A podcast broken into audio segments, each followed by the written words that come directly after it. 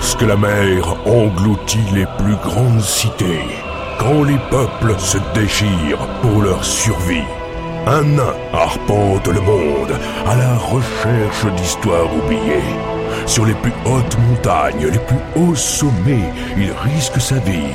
Car nombreuses sont les légendes qui méritent d'être contées.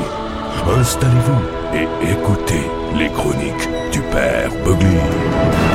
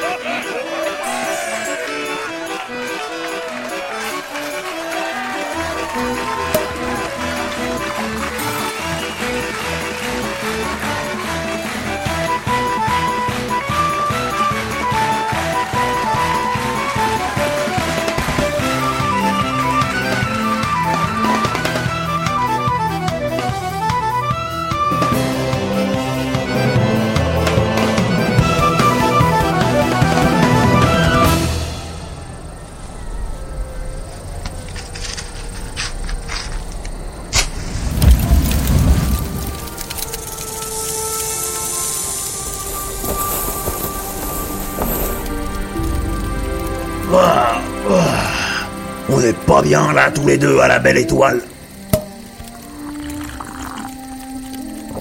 Ah. Eh ouais, celui qui les a pondu les étoiles, il devait en avoir dans le ciboulot. Parce que ça a quand même de la gueule. Tiens, là-bas, regarde, le truc qui brille là. Ce serait pas dans la haie nord ou, ou enfin ce qui en reste? Je me demande si on peut voir Argus d'ici. Vu la tronche des Draenei, ce caillou, ça doit être quelque chose. Oh bah je te cause comme si tu connaissais déjà l'histoire. Bah, bouge pas, je vais te la raconter. L'histoire débute sur Argus, la planète des Draenei. Ou devrais-je dire des Eredar Personne ne sait à quoi ressemble cette planète, sauf les Draenei eux-mêmes et Velen, leur chef. Imagine des animaux inconnus, de tels bidules qu'on se demande comment ça fait pour tenir debout. Et la flore, ah la flore, à te faire péter les mirettes. Mais pour ses habitants, ce n'était pas gagné d'avance.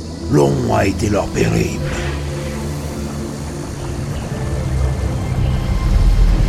Argus était d'après les légendes un monde somptueux et luxuriant où tous vivaient en paix. Les Eredar, créatures intelligentes, maîtrisaient la magie sous toutes les formes. Grâce à cette magie, leur société était d'une complexité et d'une stabilité exemplaire. À leur tête, trois Eredar, et non des moindres, Alchimonde, Kil'jaeden et Velen. Mais cette société exemplaire attira l'attention de Sargeras, le destructeur de monde. Oh, j'en ai froid dans le dos. Son but, éradiquer toute forme de vie dans l'univers. Rien que ça. Et pour réaliser son dessein, les brillants Eredar étaient tout désignés pour l'aider à diriger l'armée démoniaque qu'il se constituait. Sargeras demanda audience au Triumvirat et leur fit une proposition qu'ils ne pouvaient refuser. En échange de leurs services, le Titan Noir leur offrait sur un plateau puissance et savoir infini. Au moment même d'accepter le marché, Velen eut une vision prémonitoire qui le saisit d'effroi. Les Eredar, au commandement de la Légion Ardente, ravageaient les galaxies une à une. Ils n'avaient plus rien du peuple qu'ils étaient autrefois. Ils étaient devenus des démons. Leurs yeux étaient dénués d'empathie. Leur puissance fraîchement gagnée n'était utilisée que pour semer la destruction. Leur noblesse avait laissé place à la haine. Tous acceptèrent, sauf Velen, qui s'attira les foudres d'Archimonde et de Kil'jaeden. Son peuple courait à la ruine, et affronter la puissance de Sargeras rimait plus de la folie que de la bravoure. Faisant les 100 pas, retournant le problème dans tous les sens, il était impuissant, mais, mais une chose extraordinaire se produisit. Là, devant lui, aussi réelle qu'est ma barbe, une entité lumineuse répondit enfin à ses prières.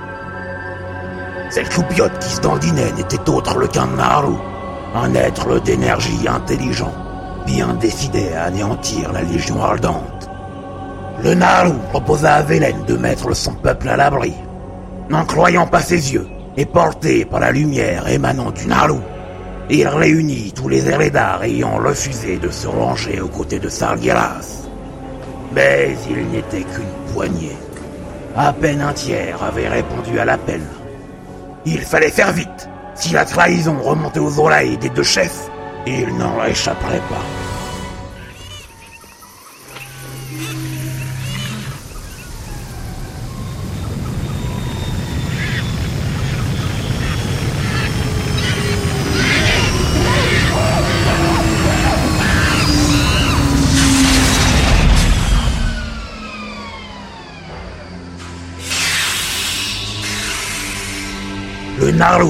De. de curé, couré, enfin bref, fit affréter un vaisseau dimensionnel et chargea à l'intérieur les renégats et quelques vivres. Ce peuple de lumière possédait une technologie évoluée et pour le moins étrange. Les derniers petits boudins bleus embarquaient, que déjà Argus devenait de plus en plus hostile. Leur planète semblait longée de l'intérieur. Leurs anciens amis étaient devenus des êtres démoniaques, d'une taille et d'une puissance colossale. Dans leurs yeux, nulle trace de leur noblesse d'antan. Leurs dents étaient acérées, leur peau écarlate. Le vaisseau Naru s'arracha de justesse de l'atmosphère, laissant derrière eux leur foyer méconnaissable.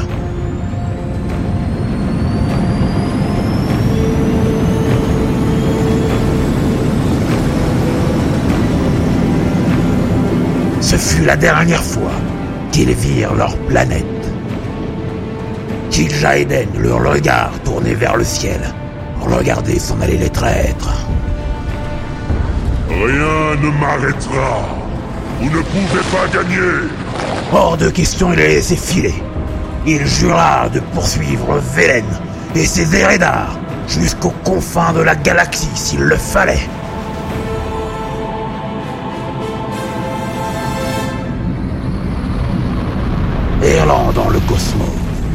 Les parias prirent le nom de Draenei. Dans leur langue, les exilés. Après des années de divagation, ils trouvèrent enfin une planète habitable. En orbite, il était à deux doigts de fonder un nouveau foyer. Là, ils pourraient tout recommencer. Les cris résonnaient à bord. Dans le vaisseau Naru, tous s'apprêtèrent à reconstruire une nouvelle vie, loin du rationnement et des démons. Mais c'était sans compter la Légion ardente. Proche du but, ils devaient fuir à nouveau. La Légion les pourchassa pendant des milliers d'années. Courez, le Naru qui les avait sauvés, leur apprirent les bienfaits de la lumière. On s'occupait comme on pouvait. Dans leur exil, les Draenei explorèrent une grande partie de l'univers, visitant de nombreux mondes. Mais la Légion ardente ne renonçait pas. Jusqu'au jour où, à l'intérieur du vaisseau, on n'entendit plus parler de la Légion ardente. Plus personne ne se souvenait de la dernière attaque. Les préoccupations étaient ailleurs, à des choses plus terre à terre, plus futiles aussi. Peu à peu, la menace s'était effacée, estompée. La Légion ardente, ils l'avaient presque tous oubliée. Ils débarquèrent à la surface d'une petite planète, paisible et reculée. Ils la baptisèrent du nom de Draenor, le refuge des exilés.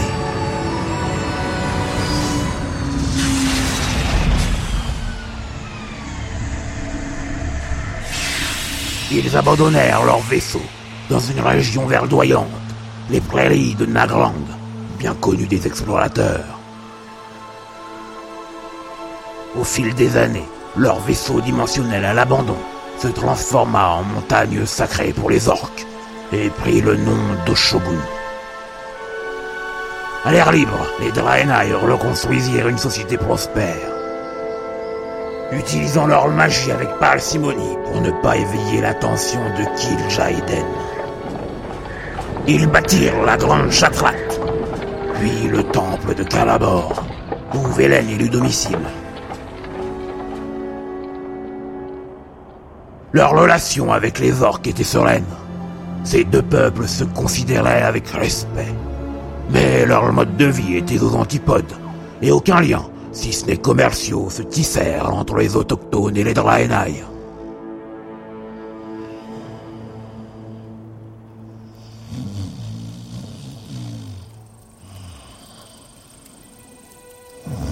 Tu roupilles ou quoi J'aime mieux ça. Où c'est que tu t'es arrêté T'as entendu quand j'ai raconté que les Draenei, en manque de femelles sur Draenor, étaient venus chez nous, à bord de leur petite soucoupe Non Revenons à nos moutons. La paix sur Draenor fut d'assez courte durée. Malgré toutes leurs précautions, Kil'jaeden trouva le refuge des anciens Eredar. Mais mieux qu'un assaut frontal, le démon avait un plan encore plus machiavélique. Faire s'entretuer les deux races. Tout comme des milliers d'années auparavant avec le peuple d'Argus, il se servait d'un autochtone, Ner'zhul, un chaman orc, pour corrompre son peuple. Les clans orcs se rallièrent sous une même bannière, la Horde.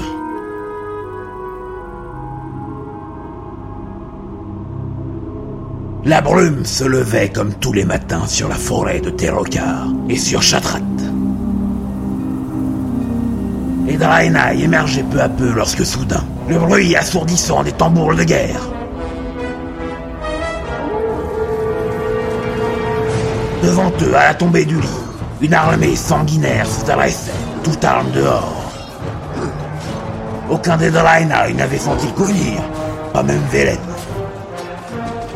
Les Draenei combattaient vaillamment, mais pris au dépourvu, plus de 50% de la population fut décimée.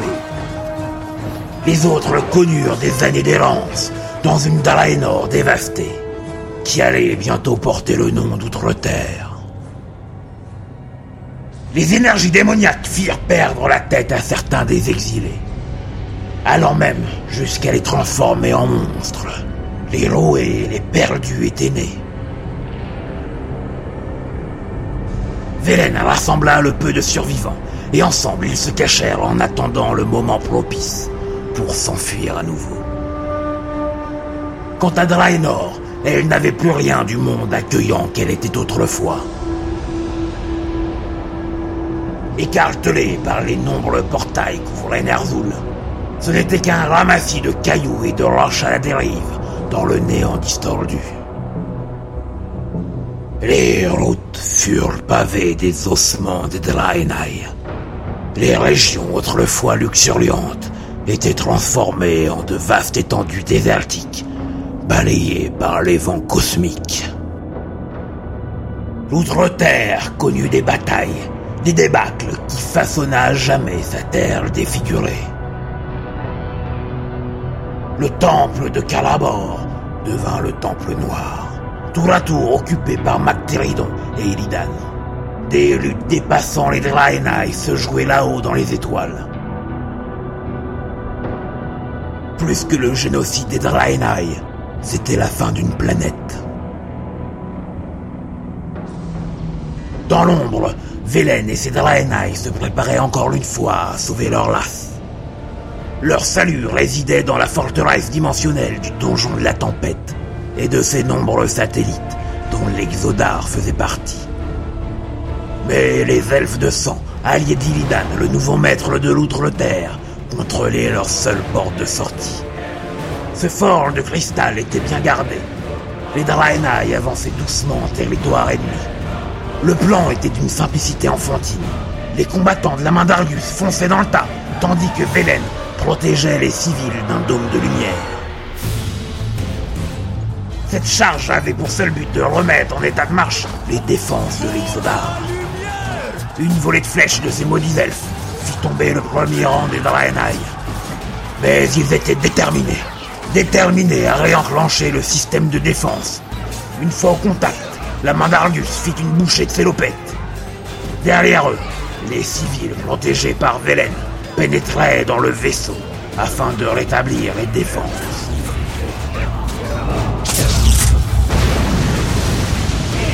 Dans leur face, les mauviettes La lumière des Narlots était avec eux, et en deux coups de cuillère à peau, ils prirent possession de l'Exodar. La destination Inconnue. Il fallait filer de ce maudit caillou, et vite Mais dès le premier bond dimensionnel, la carlingue de cristal de ce maudit Rafio vibrait d'une manière pour le moins étrange. Pas si bête qu'ils en avaient l'air, ces maudits elfes avaient saboté l'Exodar avant de quitter le navire. Il fallait se poser en vitesse. De droite à gauche, un coup à l'envers, un coup à l'endroit, le vaisseau dimensionnel effectuait son dernier tour de piste. Velen tenta une manœuvre désespérée, s'écraser en douceur sur la planète la plus proche. Des cris, des pleurs, et puis... plus rien. Les survivants s'extirpaient non sans mal des débris. Des femmes pleuraient aux côtés de leurs maris sans vie, coincés sous les décombres. Pour la plupart, ils étaient sains et saufs. Quant à l'Exodar, il était inutilisable, encastré dans une montagne de l'île de brume azur. Mais le plus important était qu'ils étaient en vie, ensemble. Une fois de plus, la liberté des Draenei avait coûté la vie à la plupart d'entre eux. Mais il en fallait bien plus pour anéantir de la surface de la galaxie ce peuple noble et fier. Parmi les miraculés circulait déjà la rumeur que cette planète abritait des races qui elles aussi avaient envie d'en découdre avec la Légion Ardente. Et... Et... Mais ça, c'est notre histoire. Bonne nuit.